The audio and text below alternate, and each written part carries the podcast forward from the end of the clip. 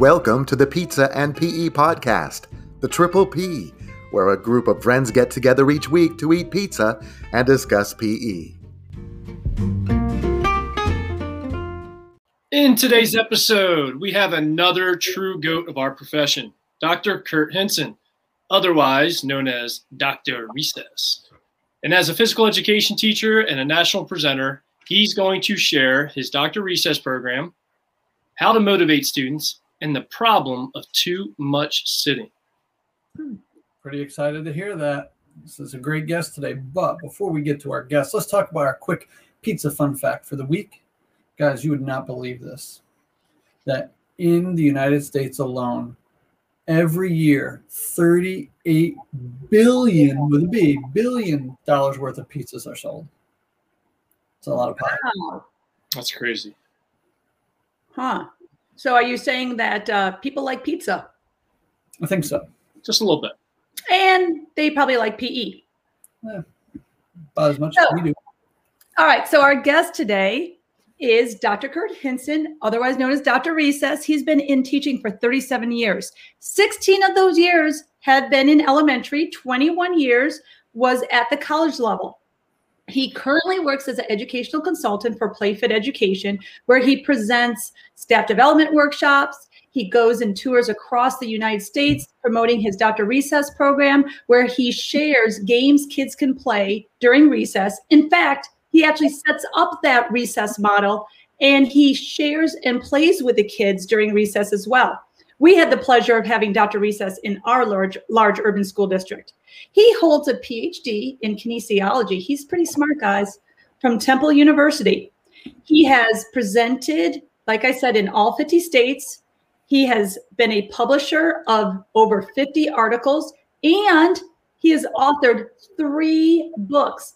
One I'm holding up right now, Fitness Activities for Kids, which was released this past summer, which I absolutely love because during remote teaching, this book was very useful for stay at home parents who wanted to know games and activities kids can play at home, as well as our PE teachers, what kids can do and play and activities they can do while being at home during COVID time. His other books were Games Kids Should Play at Recess and Six Steps to a Trouble Free Playground. He is the one of the most absolute dynamic presenters I have ever experienced. I every time there he presents at a national conference, we go to it. I absolutely love it.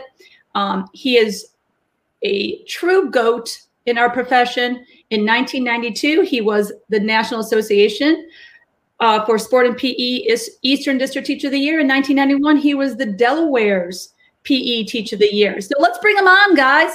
Dr. Kurt Hinson, otherwise known as Dr. Recess.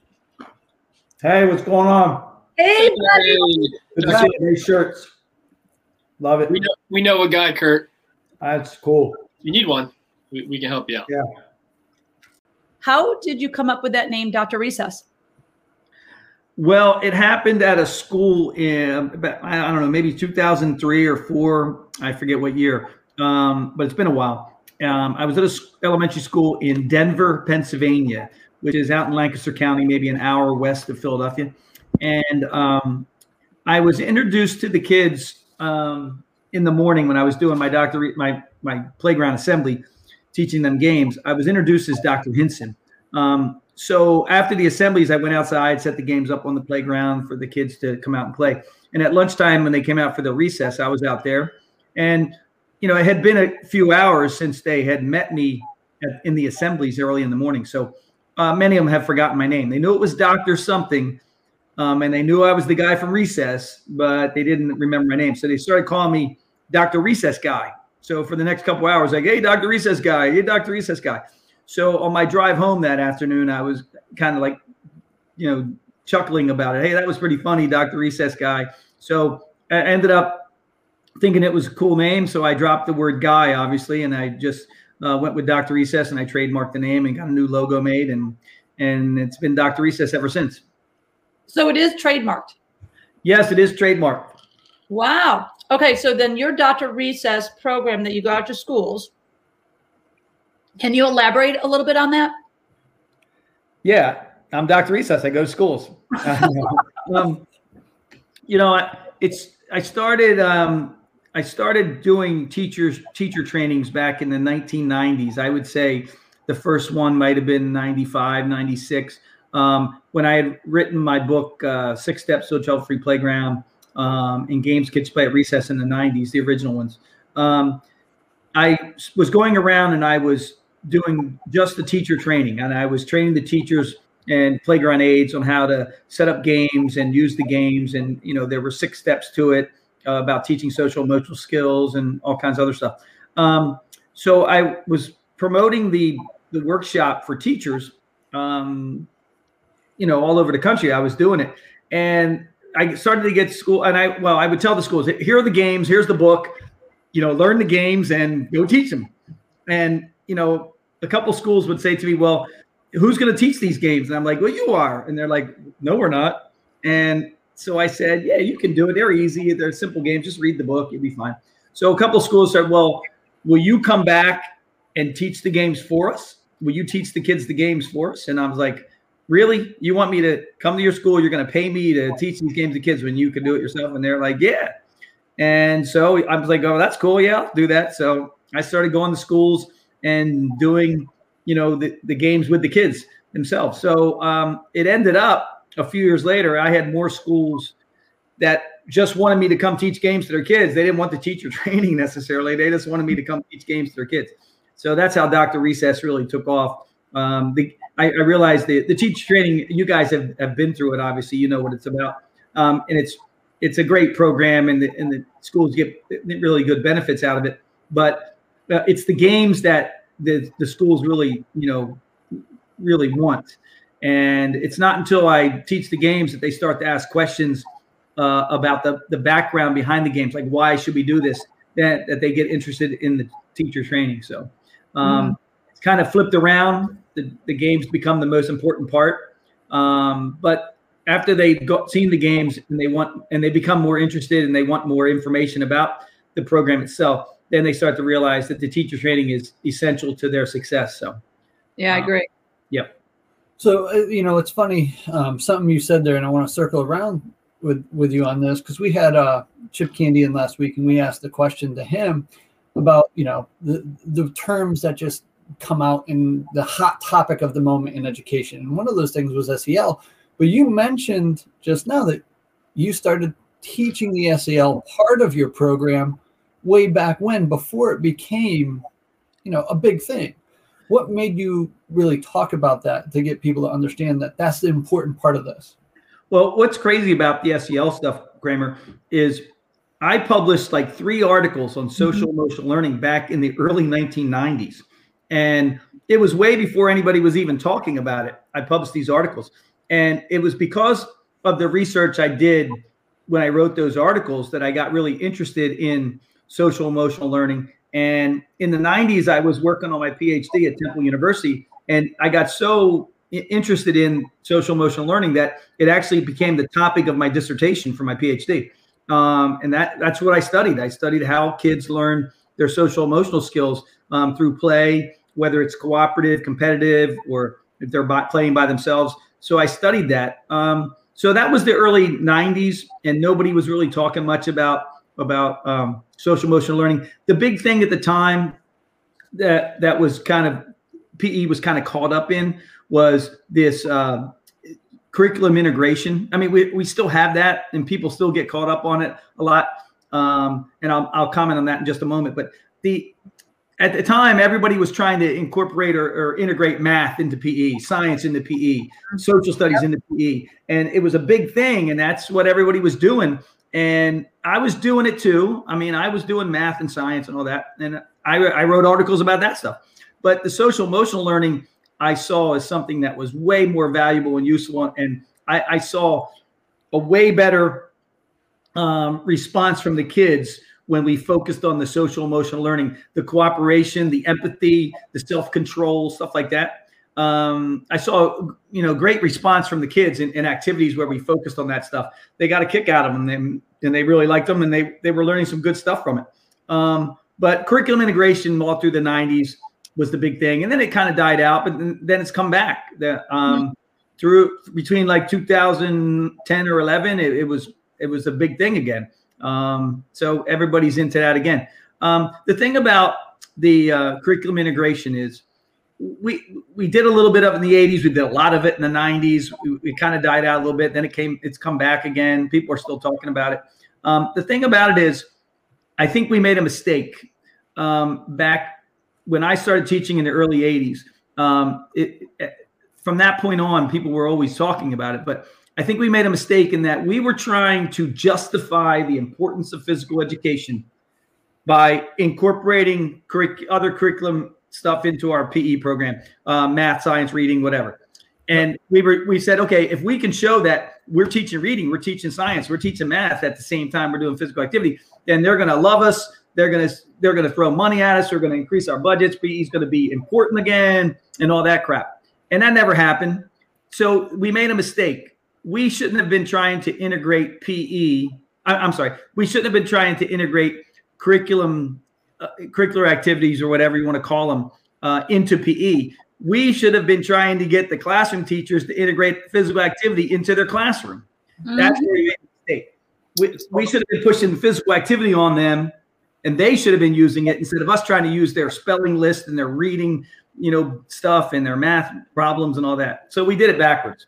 It's yeah. funny you say that, Kurt, because um, that's one of the things I just mentioned. We just did you probably have seen it going around. This people are putting out their career wise on social media and why they're getting into the profession. That's one of the things I mentioned was we need a shift in teachers understanding the value we bring to the table every day, and they need to start incorporating our stuff into what they do because our stuff's going to carry more weight over time to get the best out of their kids to help regulate their behaviors, moods.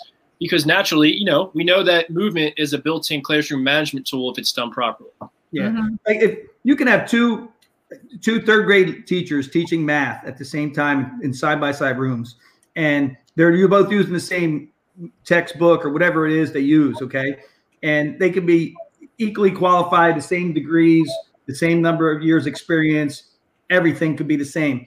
If one of those teachers is doing math using movement, she's going to be way he, he or she's going to be way more motivating than the person next door in the other room. They're, they are. The kids are going to be excited about it. They're going to be into it. They're going to enjoy math more. They're going to learn more just by that person using movement. So, you know, every classroom teacher should should be using as much movement as they can. Uh, and that's where we made a mistake. We thought we had to start putting math in the PE or whatever. Uh, we should have been giving them ideas to put movement into math. So well said. So now uh, to kind of I'm going to go back just a little bit with you, and you know, again, bringing up that SEL part. So, would you say when you developed your Dr. Recess model, was, was it more to, you know, kind of mold SEL and, you know, into the recess games? Because we know that a lot of learning, a ton of learning happens on the playground, and that's where people I kind of think miss the value of recess. But as part of part of the recess, the Dr. Recess model, you know, it. I guess is it where you really want SEL to to shine?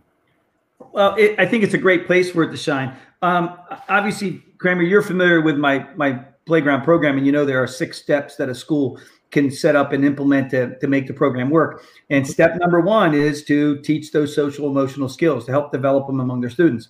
Um, I see the playground as a great place uh, for that to happen.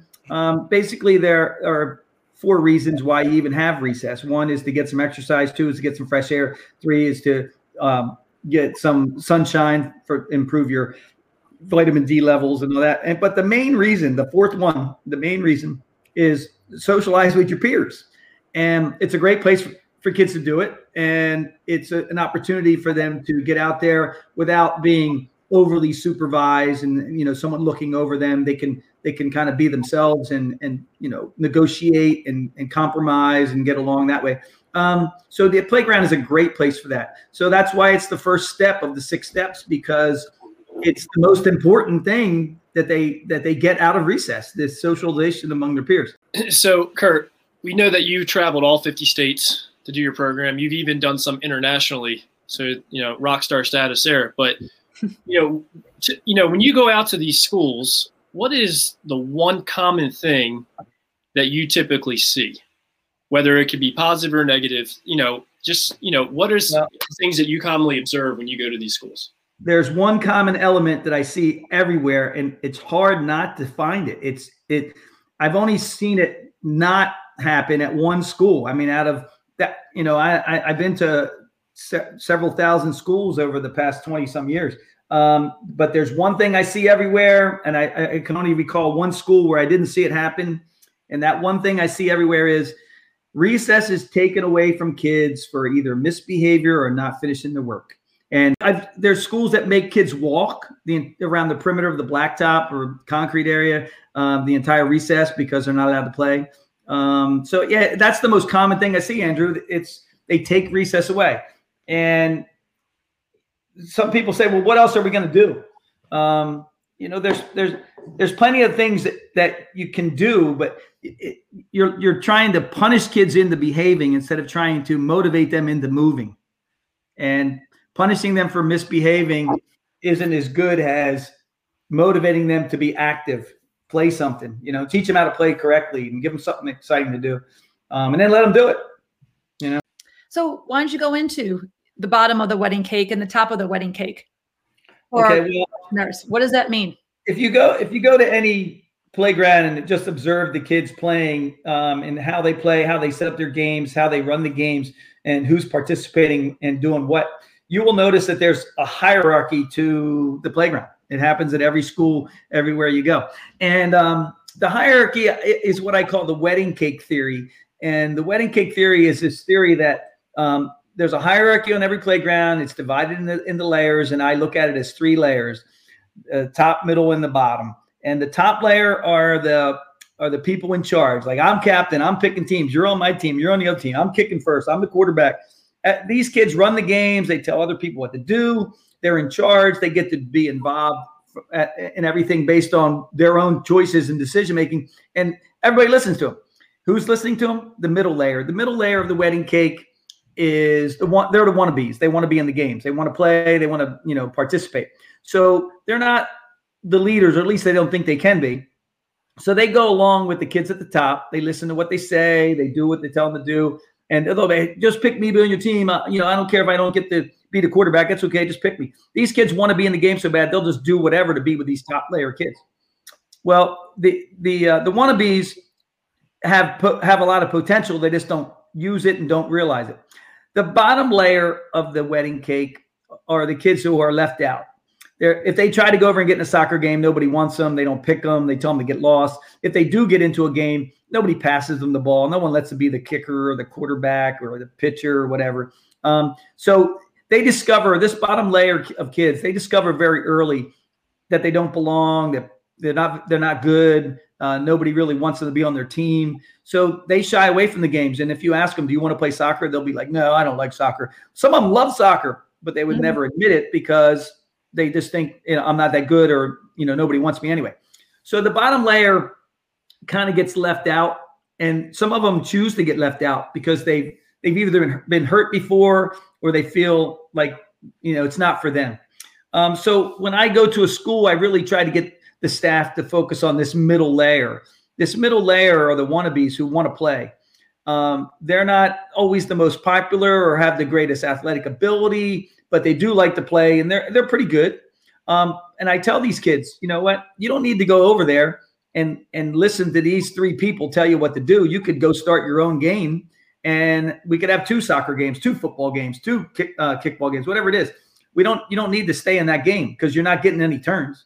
Um, so the the middle layer are, are, the ones I focus on, and I try to get them to understand that they have the ability and they're capable of going and doing it on their own instead of just listening to the top of the wedding cake. And if you can get that middle layer engaged, um, it, it causes the hierarchy to break up. It, the, the, top of the cake will crumble. Those kids won't have anybody to, to, tell what to do. And the bottom layer gets pulled up. Some of them will, will get into those games with that middle layer kids. Um, they'll be fine in there. So yeah. that's what I really try to do. It's uh, focus on the middle layer kids. You know, you I try to set up games where there's a little bit of something for everybody, and you can jump in at your own level. And if you you mess up, it doesn't matter. And if you succeed, that's great. All right. So we have uh, also been part of your teacher training of your Dr. Recess program. Yeah. Which I think it is essential for really to understand student motivation and behavior and why kids need to play, that teacher training explains the why. But one of my favorite parts of that teacher training that you provide at your Dr. Recess programs is when you discuss the five C's. And you, you discuss the five C's in a lot of your presentations. Can you tell our audience what the five C's are when it regarding student motivation? Sure. Control, challenge, curiosity, creativity, and constant feedback. Thanks very much. See, once you know the five C's and you know how they work, it, it's hard to teach without using them. Like you, you have them in the back of your, of your mind and you want to, you know, implement them. So the five C's, they're control, challenge, curiosity, creativity, and constant feedback. So let me explain it. Um, there are two types of motivation. There's intrinsic motivation and there's extrinsic motivation. Intrinsic comes from within. You do something because you value it, you see the good in it, you know you're going to benefit, you're doing it for your own reasons because it's something that you like or you want to get something out of it for yourself. Uh, the opposite of is extrinsic motivation. That comes from outside of you. You're doing something because someone else wants you to do it, and they're trying to manipulate you typically to do it. Um, and the way that they try to manipulate you, the most common ways are bribes, threats, punishments, and rewards. So in schools all over the country, everywhere I go, um, when, when Andrew asked me what's the most common thing I see at, at schools, that that was that recess is taken away from kids. The second most common thing I see at every school is teachers are bribing, threatening, punishing, rewarding kids to get them to do stuff. That's the most the second most common thing you'll see. Um, the reason that we use bribes, threats, punishments, rewards to motivate kids is because they work. I can get people to do stuff. You know, if I offer you a thousand dollars a lap, I can get you to run 10 laps around the track. Um, so I can bribe, threaten, punish, reward you, and get you to do stuff. So it works, um, but it's it's short term. Um, I can get you to go out and, and, jog 10 laps today, and by offering you something. Uh, but tomorrow I got to offer it to you again, and, and the more I try to get you to do it, the more I got to increase the offer. Um, so it's very short term. It doesn't last long, um, and it it destroys something that we should be trying to develop, and that is self responsibility. Um, when you're manipulating people, you're not teaching them to become self-responsible. Um, you're not teaching them to become intrinsically motivated, motivated on their own. You're basically controlling them. So um, by by using extrinsic motivation like bribes, threats, punch, rewards, you're actually hindering the opportunity to develop intrinsic motivation and mm-hmm. self-responsibility. So I like to focus on intrinsic motivation, and you do that using what are called the five C's control, challenge, curiosity, creativity, and constant feedback. Um, basically, you offer kids a sense of control so they feel like they're in charge of something. You, um, you, you challenge them at a level that makes sense to them. You, you're creative in such a way that it, it seems novel to them. It's something new, um, so it grabs their attention. Um, you, uh, you make them curious. Um, if you make them curious, it, it grabs their attention really well because they want to see what's going on. And then the last one is constant feedback. Um, for years, and I would say from the time I was in college in the late 70s um, through the early 80s, and then when I started teaching, um, I heard a lot about feedback. We had to, we have to give a lot of feedback, and um, it, you know, I noticed feedback was being used, but it was only coming from the teacher, one. And if you're a teacher and you're in a classroom with 30 kids, 25 kids, it takes a long time to give everybody feedback. So what you really want to do is have multiple ways for kids to receive feedback and you want to receive it constantly. So they can get it from them for themselves using checklists or videos that they can see what they did wrong. They get it from their peers. So you want to set up so they're getting constant feedback and they know where they stand. Um, what I discovered when I was doing research on motivation and you know kind of came across uh, originally it was the four C's. I added the fifth one myself. Um, but when I was doing research on the the motivation and the five C's and all that, um, I came across the the fact that video games are designed around the concept of these five C's. When you're playing video games, you have control. You can stop and start when you want. If you're losing, you hit reset. You're winning, you can save that game and come back to that spot tomorrow. You're challenged a level that makes sense to you. You can play beginner, intermediate, expert, advanced. You get to choose your level of difficulty in many video games. You're um, you're curious as you go through video games. They're building levels, so you can go level one, two, three, four, five, or whatever. Is some games don't tell you how many levels there are because they want you to play them to find out. They make you curious. Um, they challenge you. They make you curious, and then there's creativity uh, colorful action and graphics, music playing that the kids like. And then the last issue is constant feedback. You always know where you stand. Mm-hmm. Every time you're playing a video game, you know how you're doing. It's right there. You know if you know if you're winning or losing or you know whatever. So we need to um, take a look at those five C's and see how they work in video games because video games grab kids' attention and keep them for a long time. Kids mm-hmm. become really focused on them, and they'll play them forever if you let them. Um, so, you know, I started looking how can we use some of these five C's in our lesson. So I I, I, use the five C's. I try to set up everything I do based on at least one or more of the of the concepts of the five C's. Um, and when you can give kids a sense of control, challenge them, make them uh, make them curious, be creative, and give a lot of feedback, you, you'll see a change in how they perceive the activity or the lesson, and how interested they are and focused they are in doing it. Now to think back, uh, I know you, you, you talked a little bit about this earlier, and just think back early on in your career when you started developing the Dr. Recess program. I mean, what was one of the things that that made you say, okay, look, I love teaching PE, but recess is the place to go, and I want to revamp recess. You know, and and you left the PE world behind to do this. What was something that made you kind of go that route? And then, you know, because you're presenting this everywhere and you've presented a ton of places and seen a ton of presentations, what do you think it is? What do you think makes a good presenter? Well, as far as I don't, I don't feel like I left the PE world behind because I do a lot of stuff with PE, obviously. But um, you know, at my school, we had pro- we had behavior problems um, on the playground, and they weren't major. I mean, kids were coming in arguing about something like they didn't get a turn in the game, someone cheated. You know, it wasn't fist fights or anything like that.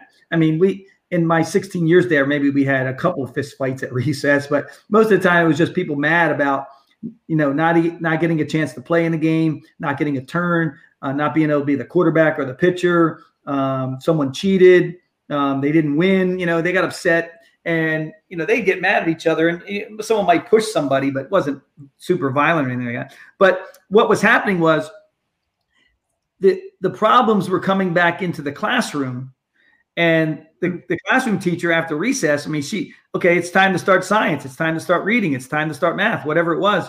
And she was spending, some of these teachers were spending 10 or 15 minutes trying to calm kids down and get them focused because we, you know, hey, it's time to start science. We got to, we got to do this. But she was trying to handle problems from the playground, you know, for 10 or 15 minutes. And, and so the easy solution to that was the teachers just started sending kids to the office like I ain't got time to, to deal with this. I got to teach science. So boom, you two go to the office. You know, you come in from recess arguing, go. And so we were having these kids sent to the office. And after, you know, recesses at my school ran from like 1130 to one, you know, it was every half hour after lunch. And at first lunch was 11, 1130. So at 1130, there was, there was a recess from 1130 to 12 while the other group was eating. Then there was another one from 12, 1230. So when you, you go by the office, you know, the first recess started at 11:30 and the second and it ended at noon. So you go by the office between noon and 1:30 there was always you know a half dozen or more kids sitting there and i'd go in like what are you guys doing we got in trouble at recess what'd you get in trouble for i don't know nobody knew their, their answer was i don't know and so the principal all of a sudden every half hour between you know noon and 1.30 would end up with 20 some kids every day you know, being sent in there because the teachers didn't have time to deal with it. So the principal actually asked me if I would help solve this problem of recess. Like, can you teach them something that they can play? So that's how that, that started. Um, so I just I just realized that when I went outside on the playground to watch, because at the time when this was taking place, I didn't have recess duty. I didn't go out there. I, I, you know, I had other duties. I had like cafeteria duty, I had bus duty, but I didn't have recess duty. So I didn't know what was going on on the playground. So it wasn't until I went out there and started watching and observing what they did that I realized what they're playing is terrible, and it's what they're playing is causing all the problems. Like how they how they set up the games, how they're running the the hierarchy is running everything, and the games are terrible. Um, you got 14 kids standing in line waiting to kick. Um, you know, all that stuff. So I mm-hmm. realized I gotta I gotta help them, you know, play some different types of games. So that's why I wrote games kids play at recess into the book and started teaching people how to play them. So um, you know, it's um it, it's not that I left the PE world behind. I just had a problem at my school that I needed to solve. And you know, once I started teaching them games and the games worked, and you know the different concepts that I was focusing on in my doctoral program on social emotional skills, I realized that this is valuable. Everybody, this is going to help a lot of people, so that's why I started doing it. As far as presenting, uh, Kramer, um, you know, I think what makes a good presenter is um, you first of all, you have to be knowledgeable about what you're talking about. Second, you have to be, um, um, well, besides knowledgeable, I mean, I lost my train of thought. What I was thinking, you have to be knowledgeable, and I, oh, I think you need to have some experiences uh, on what you're talking about. You know that you've been there and, and like it's happened to you, and you got to turn that those experiences into stories and tell stories. Just like I, I told you the story about Jagger out there when I was telling you about the wedding cake. Yeah. You know, I don't tell you the story about Jagger, uh, and I just tell you about the wedding cake. It doesn't really make sense. But when you you hear about Jagger and how he, you know, was in he was top of the wedding cake and how he took over control and tried to run everything, it makes yeah. more sense. So I think you got to be knowledgeable. You got to have the experiences so you can tell stories. Um, so um, there was a there was going back to that. Uh, here's a story on the wedding cake again. Um, this kid in Pennsylvania, I forget what school it was at but it's been a while ago, 2007 or eight. Um, I, I, went to the school for two days. The first day, they just wanted me to observe. They didn't want me to do anything, just watch the kids at recess. And then the second day, I was doing doctor recess, and then I was doing an after school training with the teachers. So I went and observed. And the first day, there was this kid. Um, he came outside, and their biggest problem, they have this big kickball game, and, and, there's always like 30, 40 kids trying to get in the kickball game, and they have arguments every day. So um, this kid, he comes out, he base, he's top of the wedding cake. He picks the teams, um, tells everybody what to do, and of course his team's kicking first, and of course he's the first kicker, and he kicks the ball. He kicks the ball and he pops it up, and the like center fielder catches it, so he's out. So there's like 15 kids in line. So he he's out. He goes to the end of the line, and now the second kicker goes, and he gets on base, and the third kicker goes, and gets on base, and it goes gets down to about the sixth kicker now. They got like two kids on base. They've scored a couple runs, and there's one out or whatever. And all of a sudden, this kid's back at the front of the line. He's he weaseled his way up from like 15th in the end of the line, and uh, you know before or after like only five or six people have kicked, he's back at the front. And I'm like, why'd you guys let him up? And they're like, well, he's really good. If we let him kick, we're gonna win. So he basically, top of the wedding cake, has manipulated his way and told these kids, "Hey, I'm better than you, so let me kick," and they let him do it. So you, you see stuff like that, top of the wedding cake, it drives you nuts, but that's what kids do. Right. Yeah. You know, Kurt, too, like one of the, I think one of the greatest things too about your program, and when I first started teaching, I pretty much modeled my teaching practice after watching you. I was very fortunate early on, and I went to see you uh, three or four times in the beginning of my teaching career, and I really started taking what you do as far as the inclusion style and small sided games. It mm-hmm. makes a huge difference. Yeah. You know, oh, yeah. The kickball game of having 15 kids in line, just making small sided games will eliminate a lot of those problems. Doing the inclusion style teaching eliminates a lot of those problems. You know, so kudos to you on you know introducing me to that early on because it changed my world. You know, the most common thing you see is the, the people, the adults in the playground stand together and just talk to each other and have their backs turned, and then and then they get all annoyed with the kids when something goes wrong, like blame it on the kids. But you know, that's right. Where you got to model the behavior you want to see for your kids too, just like in the classroom. Yeah. So, um, so this is one of our favorite questions we're going to ask you because we've had the opportunity to watch you keynote this presentation about too much sit going on.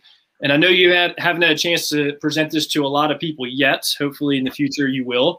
Yeah. But would you mind sharing just a little bit of what that's all about with too much sit going on? Well, there is too much sit going on. It's a serious problem, and the problem's all over America. It's affecting everyone, especially our youth. Um, it's becoming a bigger problem every day, and as PE teachers, we need to stand up and do something about it. Um, the problem I'm referring to is there's just too much sit going on. Um, that's right, we have a sit problem. Uh, if you look around, you will notice that there's sit everywhere. Personally, I used to care less about other people's sit, but now other people's sit is starting to affect me. In fact, I'm getting sick and tired of other people's sit. And I don't think we should tolerate all the sit that's going on. People sit everywhere. They sit here, they sit there. Their entire day is just filled with sit. They sit at home, they sit at work, they sit at school, they sit when they eat. Basically, they're sit all over the place. Everywhere you go, they're sit. Everywhere you look, they're sit. Some people not only do sit, but they talk sit as well. When you talk to people, they constantly talk about all the sit they did, or they talk about all the sit they're going to do. They act like their sit is better than other people's sit. They think they have good sit, but all sit is bad sit. And it's important not to let bad sit happen to you. Some people will tell you that having a lot of sit is fun and beneficial. They will try to give you sit, but don't take their sit. And certainly don't put up with their sit. People expect me to care all about their sit. Uh, they want me to give a sit, but I'm not interested in all their sit. People plan sit all the time. People will tell you they don't have time for sit, but yet all they do is sit. There are too many people who are full of sit. Some people will sit in front of the television for hours. I call that dumb sit. People will sit in front of the television, eat a bunch of junk food, and drink alcohol. I call that stupid sit. Some people will invite friends and family over to sit in front of the television and eat, eat junk food and drink alcohol with them. That's crazy sit. Some people don't think their sit is a big deal. They think it's all just small sit. But sooner or later, a little sit turns into a big sit, and then the sit is out of control. Before you know it, let me, oh, my phone's ringing. I don't know who that is. Hold on. Um, before you know it, there's sit everywhere. When I was a kid, we didn't do sit. Um, my mom didn't put up with any sit. She always told us to take our sit outside. As kids, I didn't have time for sit. I was busy playing, running, riding my bike. Um, but kids today, they become used to a lot of sit. In fact, I'm looking at my phone here. I, someone was coming. I don't know if they can hear me or not. Um, anyway, but, but kids today, they're becoming used to a lot of sit. In fact, kids today spend more time doing sit than any other activity. Our society has created an entire generation of kids that want to do nothing more than sit. We, I think we need to put an end to all the sit. We need to stop feeding the, our kids sit. We need to stop giving them sit, and we need to stop teaching them sit. All this sit needs to stop. Oh, hold on. Not supposed to laugh. I can't. All right. All right. The sooner we cut cut all the sit, the sooner we can improve the health of our nation. If we continue putting up with all this sit, we are destined to become full of sit ourselves. As PE teachers, we need to band together to cut the sit. We need to be role models for living physically active lives instead of spreading more sit. We need to get rid of all of our sit and get up and move. We need to be role models for physical activity instead of being a bunch of sit heads. Me personally, I'm done with sit. The sit is over. I'm not going to promote sit. I'm not going to spread sit. And I'm not going to do sit. The sit stops now. So don't be a sit head. Don't be a sit face. And certainly don't let sit happen to you. Take control of your sit before your sit takes control of you. And when there's a lot of sit going on around you, get up and move because moving is the best way to cut the sit. I'm just so glad we did not have to censor this. you didn't slip. That was fantastic. Yeah, I usually slip a few times. The last part of this podcast, we incorporate what's called quick bites. So hang out for about maybe another five minutes. We're going to do quick bites and then we'll say our goodbyes. So Okay. get ready for quick bites.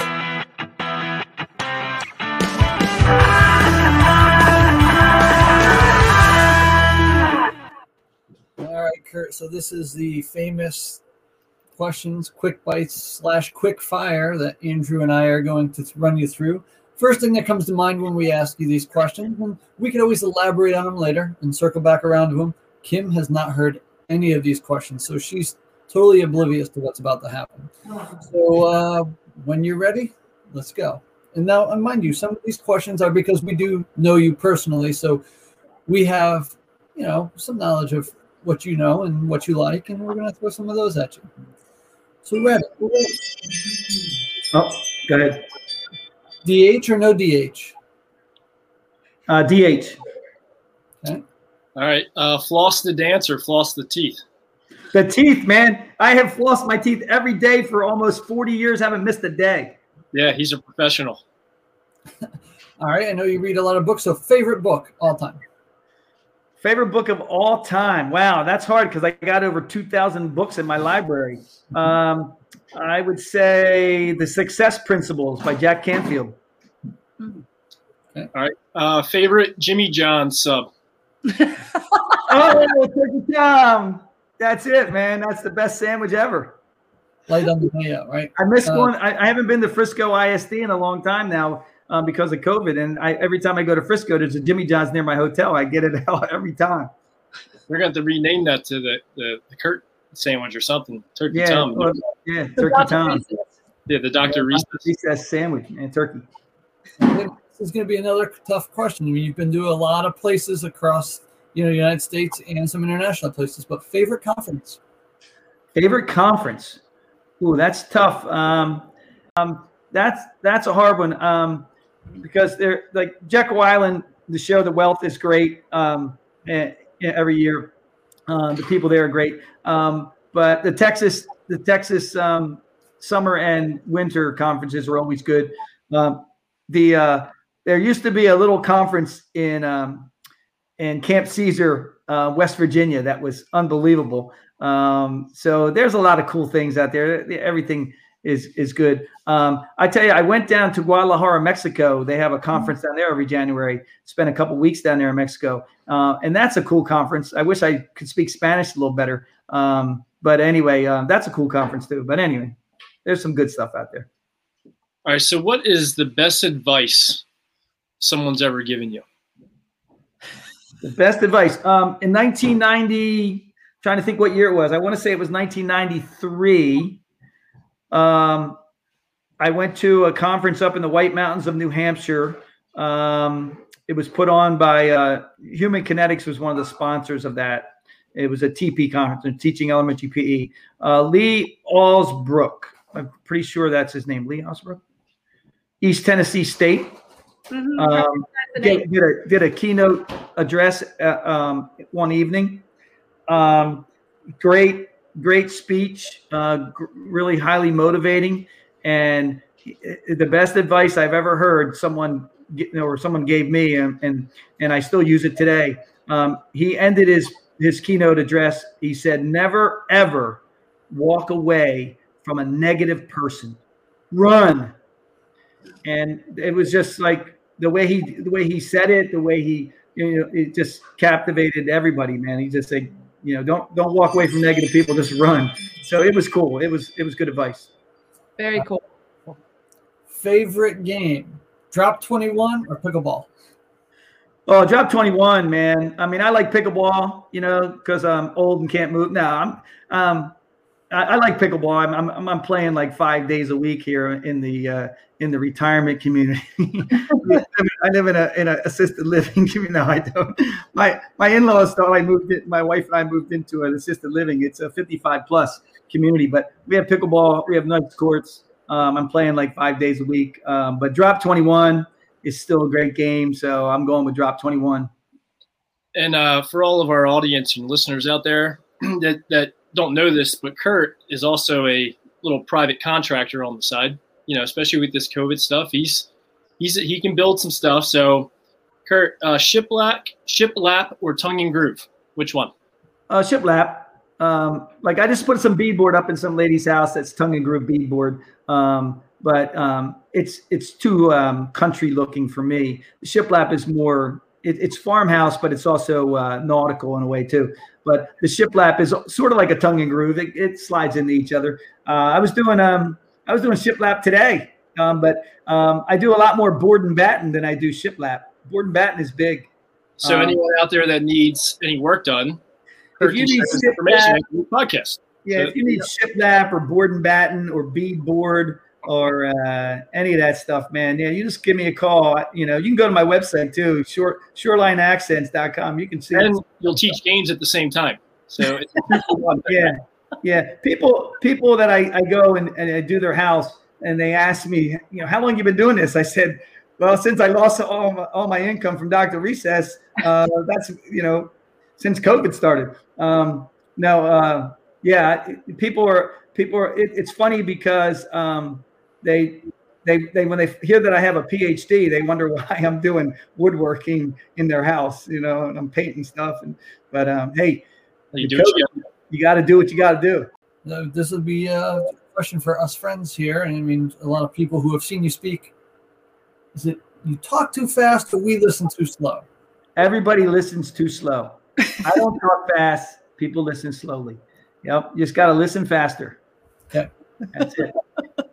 Well, hey, thank you so much, Kurt. I mean, we, you know, you're not only, you know, someone we look up to in our profession, but you're also a friend of ours. And uh, thank you for coming on to our third episode of the Pizza and PE podcast. Oh, you're Yeah. welcome. It's awesome to, to be with you guys. And uh, anytime I get a chance to speak to you guys, it's always fun. And uh, yep, it's uh, especially with COVID, man, you don't get out and talk to people and you can't go to conferences and all that. And um, for those of you that are, are listening, you won't can't appreciate this, but this is the longest my hair has been in 25 years. Look at that, man. I mean, I, I can grab a hold of it. I haven't had a haircut in over two months now. If you Well, want, last week's guest, he ate some magic pizza that all the hair and beard just came off. You know, Yeah. go get a slice Well, and it The reason happened. I'm letting it grow is because I've been accused of being Chip Candy twice now in the last year. People people call me Chip, and I'm like, what? You know, saying so I got to have more hair now than Chip, so I don't look like Chip. Even with my glasses on, Chip doesn't even wear the glasses.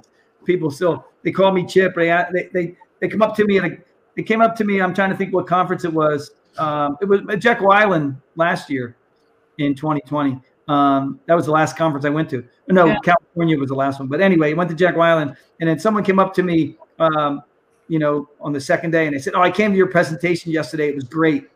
You know, I didn't do a presentation yesterday. Mine's today. It was Chip. So I'm growing my hair so I don't look like Chip. amazing. Wow. Well, thank you, Dr. welcome. Recess, our friend Kurt Hinson. Thank you so much for sharing everything about your five C's and too much sit going on.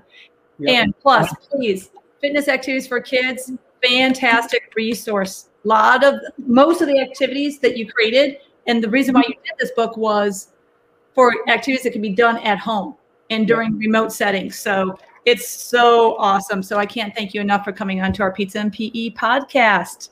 Thank Appreciate it. you. You're welcome. Take care, guys. Thanks, Kurt. Yep. All right, Kramer and Andrew. This is a part of the time where we just kind of sum up one of our aha moments. And my aha moment with Dr. Recess was when he said, We need to band together as PE teachers. Now, I know it was a humorous keynote, but in his message, he was basically one of the highlights. He said, Band together as PE teachers and end the sitting there's too much sitness going on in our in our world and we have to band together to get kids moving more I'm just so happy he didn't slip up. I do now i don't have to edit any part of that You know, when he does that, that might be the slowest that he talks. So Mm, we don't have to listen faster there. But uh, you know, one of the things that sticks out when we talk to Kurt is you know he's got a ton of stories, been a lot of places. But one of the other common themes, though, is really these kids that are sitting out, and every time we go to a school and see it, and it's for one reason or another, and you go, when you ask that teacher, did that kid come back to class and they were stellar students for you? And it's well, no. Well, then why? And then they always come back with, well, we need to hold something over their heads. I mean, I, that, we know that's not right. You know, we don't we don't take math or reading away from a kid. Why? So why would you take the most important thing and and and you know, saying, well, we take kids away from a lot. We take recess away. We also, I think, have teachers that forget that that is the only safe place that these kids can teach or, or play. It might Yeah. be the green space that they have. It might be the only time that they can actually move around and feel safe and not have to worry about, you know, somebody coming up and, and, and scaring them or doing something, you know, not right. right So yeah. you know so for me you know again like just you know just hitting on again the fact that you know teachers uh, should be integrating our content into what they teach. You know that that is so important because if they start doing that and they and the evidence is out there the research is out there to support that they're going to see big changes in their students and they're going to be less stressed you know? So it has that trickle down effect and it helps everybody, not just students, but also the teacher. And then the fact that I loved when he said that te- you know a lot of teachers they punish kids into behaving instead of motivating them into moving. You know, Yeah. that is that's huge and it's so true. You know, we feel like punish first, then the behavior is going to change. But most time it doesn't. And we and now we have that that wall that we may have built up between us and that student because now they have trouble maybe trusting us or feeling safe around us. You know, we have to motivate them first to find out what's going on, and let's try to keep it more positive than negative. You know, so I love they said that. It's the same kids every day who have to sit out. So truly, is that really working for you? If the same kids are sitting out every time. Yep. All right, you guys. So this is the end of episode three with Dr. Kurt Hinson. I'm done with my pizza. That's my So we got to get moving. We've been sitting way too much. Too much. Slice you later. ciao.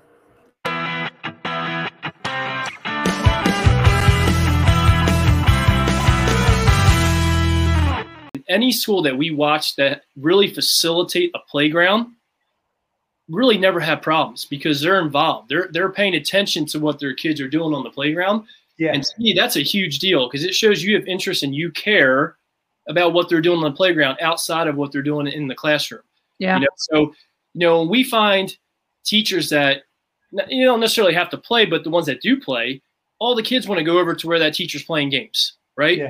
Or if they're just there to hang out and talk to talk to students, they find out more about their kids during play than any other time because that's where kids are most vulnerable and that's where they feel like they can let their guard down a little bit and be themselves. And that's what really builds those relationships and really connecting to students is through play.